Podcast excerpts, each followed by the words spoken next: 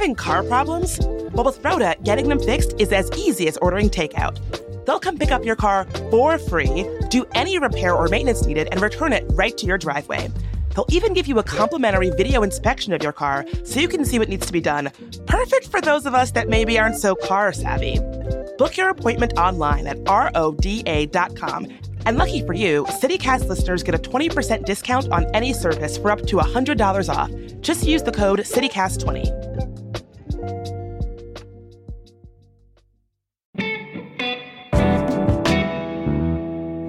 Today on CityCast DC, we've all been there. You're out and about when nature calls. And if you're in DC, this could be especially bad news because there's not a ton of public bathrooms in the city. But there's new legislation that might help DC get to what Jonathan Katz calls potty parity.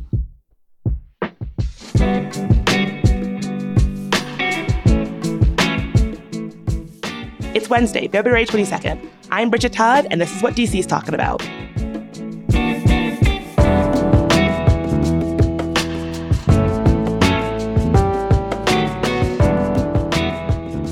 I'm here with Jonathan Katz. He lives in Silver Spring, Maryland, works for the federal government in DC, but he's here in his personal capacity. Jonathan has done a lot of research on public restrooms. Jonathan, thank you for being here today. I know that I have been caught before desperately needing a bathroom in the city. Has this ever happened to you? Absolutely. And this is actually how I got started getting interested in restrooms. I'm originally from New York and I lived in New York for a while after finishing college. And I had a UTI in 2016, a urinary tract infection. And afterwards, when I needed to pee, I really needed to pee. And New York City, where I lived at the time, not a lot of public restrooms. So it got to the point where for every single station on my commute, I knew where the nearest accessible public restroom was. You've used the term potty parity. Why does this matter? Why should folks care about this issue? So, potty parity as a term actually originates in feminist movements because people with uteruses need to urinate a little bit more often than men and they take longer because of the shape of the urethra. But the problem is that if you have 50 50 bathrooms, that's actually not equitable for how much people need to use them, on top of which there's a disproportionate number of restrooms for cis men, like myself. But what's really important is that this equality goes beyond it because some people lack restroom access. So, for example, people experiencing homelessness or many trans folks. Some people lack adequate restroom access. So, for example, people with disabilities or older adults, people with dementia. And some people lack access to restrooms that really serve their needs. So, for example, someone who's traveling with a toddler that might need diaper changes or someone who needs a wheelchair accessible restroom or a restroom without non-slip surfaces. And what this means is that then people who have say additional restroom needs, say they need to go more often, or when they go, they really need to go, they have a digestive thing, or if they're just someone who pees a lot or uh, has other needs, it means that people end up having to kind of plan their outings around can they get to a bathroom?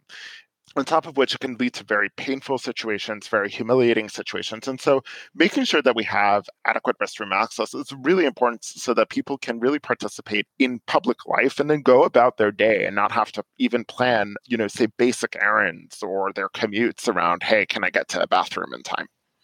So there's been some recent legislation introduced by Brooke Pinto that would require the Department of Parks and Rec to include public bathrooms in new or substantially renovated parks that are one acre large or bigger. What are your thoughts on this bill? I think this is a great first step to expanding public restroom access here in the district. But I do have one question and one issue. My question is why is there a limitation to having it in parks of one acre? Now, there may be some very good reasons around funding or how these parks are built or constructed.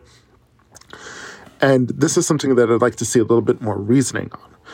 My other issue is that there's a mandate that they would be open from 8 a.m. to 8 p.m. However, people need the bathroom all day. And especially uh, many parks, a lot of the traffic is actually early in the morning, and then, of course, in the summer, later at night. But these are really key times when the restroom is actually needed, not just by folks who tend to need more public restroom access, people with disabilities, older adults, pregnant women, and uh, people experiencing homelessness, but also just anyone who's in the park in general. And I think really the longer and more hours you can have a bathroom open, that's really good. But other than that, I think it's a first step. I think it's really great. And I think it's really going to have a good impact on restroom access here in Greater Washington.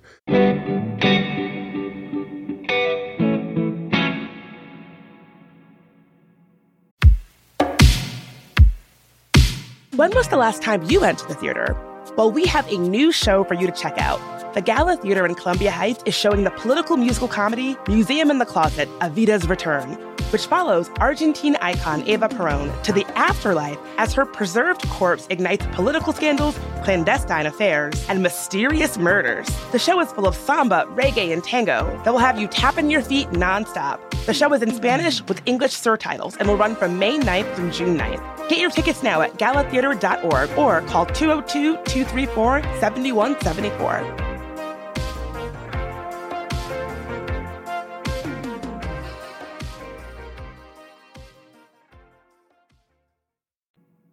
Nationally, you know, the conversation around restrooms has been about the ways in which it's a gender issue. Do you think that these public restrooms should be gender neutral? Yes, for many trans and non binary folks, being put into that situation where they have to pick a binary gender can not only be very unaffirming, it can actually be physically dangerous if they get attacked by cis folks when they go into that restroom. It's also important to have gender neutral single user restrooms for two other reasons. Is that one, a lot of people really cannot eliminate installs. There's a condition called paruresis, which is anxiety around public urination or defecation. And for many people, it just basically means that they actually can't get it out. And so having that single user restroom is really helpful. But secondly, many people with disabilities travel with caregivers, care partners who may not be of the same gender as them. And so they need to actually be able to go in with their care partner in order to even be able to use the restroom. And this is particularly the case for many older adults who will be traveling with a spouse. They're not necessarily able to go through all the motions on their own. They need some assistance. There's no shame in that. But the thing is that you need to have a bathroom that can actually accommodate that. A lot of public restrooms currently, the stalls are so small that not only they're not wheelchair accessible, but if someone can't go in with another person, that person might not be able to use that restroom. And that's important because oftentimes people have been pushed out for saying, oh, why are you bringing a woman with you into the men's restroom? And that guy needs that care partner to help him actually use the restroom. So I think it's important from a queer perspective. It's also important from a disability perspective. And it's important from a lot of other perspectives. But the people who are most affected by the lack of gender neutral bathrooms are trans folks. Trans folks experience significantly higher rates of urinary incontinence conditions because of how much they have to hold it in and the damage that that then does to the bladder wall, to the urethra. Yeah, so as we talk about the ways in which this is really an accessibility issue, you know, without public restrooms that are accessible, the only real options would be to hold it in and risk all of these health factors that you spoke about, or, you know, go in your pants, which is so inhumane. I guess I wonder what happens if you are busted for public urination in DC? So in DC, it's a fine of several hundred dollars or up to 90 days of jail time. I live in Maryland. Here in Montgomery County, it's actually $1,000 and up to six months in jail. Prince George's County is much more lenient. It's only $50. But it's still a very humiliating situation, especially if someone has an accident and they wet their pants or defecate in their pants, or if they get caught or if they get called out on it. And that experience of public humiliation, humiliation is an incredibly damaging experience psychologically.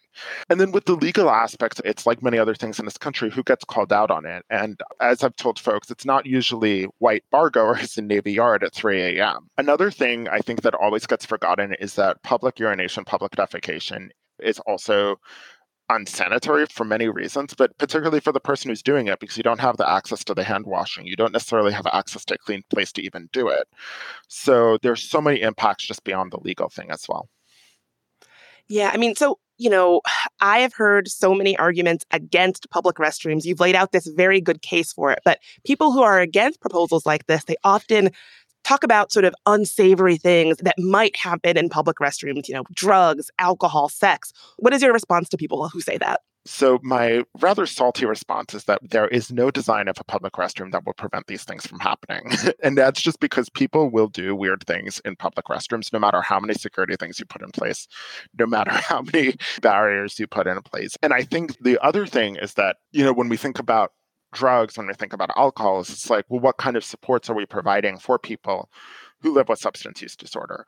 What sort of supports are we providing for people who are living with alcoholism? And I think that's something to consider as well. But also, another thing is that those kind of questions then take away from the focus of, well, what are the impacts of not having public restrooms? Now it's oftentimes there's a distance between like unsavory things might happen and people can't go out and about in public because they're worried about restroom access. Absolutely. So, are there places in the DC, Maryland area where you feel that potty parity is sort of done right, where they're getting it right and doing a good job? So, two immediate examples that come to mind. Something that I've been trying to pay a lot of attention to is the availability of adult changing tables, because not only do many children need diapers, but there are many adults with disabilities who rely on diapers and other continence products as well. And they oftentimes need a place where a care partner or they themselves can change their diaper. And uh, BWI, Baltimore Washington Airport, actually has an adult changing table post security between concourses B and C. And I think that's really great because it's an example of a very public place that's done a lot of thinking about making sure that they have gender neutral restrooms, that they have restrooms where they have adult changing tables that are very accessible, that there are single user restrooms available in such a crowded and well trafficked place. Another place that I was looking through, um, Planet Word, which is the new linguistics museum in the district, they actually won an award for their public restrooms. But what I really liked about it is not only do they have single user accessible restrooms, but that restroom actually has adequate counter space. And that's important for two reasons. One is that people who have colostomy bags or people who are, say, administering insulin or other injected medicine both need that privacy, but also that sanitary space to lay out their stuff and to do things. And the second thing is that a lot of times, what I've noticed is accessible restrooms don't include places for people to dispose of menstrual products like tampons, sanitary pads. And that place actually has it in a very prominent wheelchair accessible spot. And I think that's really good because it seems that people forget that many disabled people menstruate. And that's a key reason that people go into the restroom. Oh, I was just there last week and I specifically remember thinking, these are nice facilities. Like this was a nice place to go to the bathroom. yes, they do a really good job. You mentioned that the bathrooms at BWI are pretty good, you know, and it's interesting that that being a travel hub, of course, that's where you would want good bathrooms. But unfortunately, here in DC, the bathrooms on our metro are just not accessible. You know, why are they so inaccessible? What's going on? So, if I remember correctly, it was 2007. Metro closed all of the bathrooms for public access. They were having trouble getting the staff to clean them. There have also been increased security concerns after 9 11 around things like bathrooms and other enclosed spaces in public transit. So they've closed down the bathrooms. And I think it would be interesting to see how we can get those restrooms reopened. But then also, uh, that would necessitate, and I think this is something where we often don't discuss it, is that it would need staffing and resources to actually make sure those bathrooms are clean, those bathrooms are maintained, that those bathrooms even work. They haven't been opened for 15 years now, so they would also probably need a lot of TLC. Even if it's only been the staff using it, you know, that's not necessarily the traffic they were designed for. There might be some other things there. Yeah, in doing research for speaking to you, I read that Metro actually has what they call a restroom refusal form, where if you ask to go to the bathroom and they say no, they have to fill out a form saying why. And I thought that was so representative of DC, how we can sometimes get kind of bogged down in paperwork and red tape. What do you think about that? So, this is the first I'm hearing of that restroom refusal form, and yikes where that gets tricky is also it can get so invasive. Like people are like, "Oh, do you really need the restroom?" I guarantee you, when you are in that kind of like emergency situation where it's like you really need the restroom, you really need the restroom. That just feels so indignified that they actually have to fill out a form where they're writing it down, and that's like, you know, I get it. It's bureaucracy. I'm a bureaucrat. I'm also autistic, so I love systems and things. But this is one thing where we really don't want to be doing that. And I mean, like the solution obviously is to have public restrooms that don't require like getting permission from the station manager. And what just occurred to me is I'm not sure how much the station managers might even necessarily know about the different policies. But yeah, I'm going to look up that restroom refusal form. Yikes. yeah, yikes is the same reaction that I had. Thank you for that, Jonathan. And Jonathan, thank you for advocating for, you know, gender justice, disability justice, you know, human rights through potty parity. Uh, Jonathan, thank you so much for joining us. Thank you very much. This was a lot of fun, and I hope to uh, continue contributing. And before you go, some quick news. The Lincoln Memorial is getting a new museum underneath it. The museum will hold exhibits on the memorial's construction and the Lincoln Memorial's history as a backdrop for civil rights demonstrations. The National Park Service announced the project should be completed by 2026 and will cost roughly $69 million.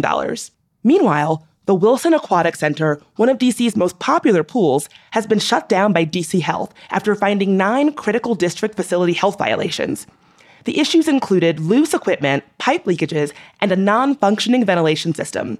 The pool will be reopened as soon as the repairs are complete.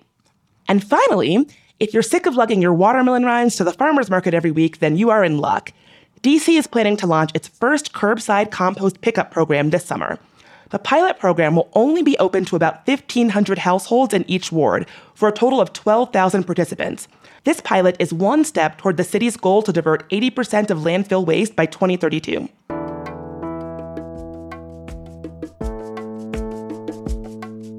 And for our tip of the day, you can get a free slice of Andy's Pizza with the purchase of a book from Lost City Books. So happy eating and happy reading. That's all for today here on CityCast DC. And if you enjoyed our show, why not tell your favorite friend who always needs a potty break? They can rate the show and leave us a review and subscribe to our morning newsletter. We'll be back tomorrow morning with even more news from around the city. Talk to you then.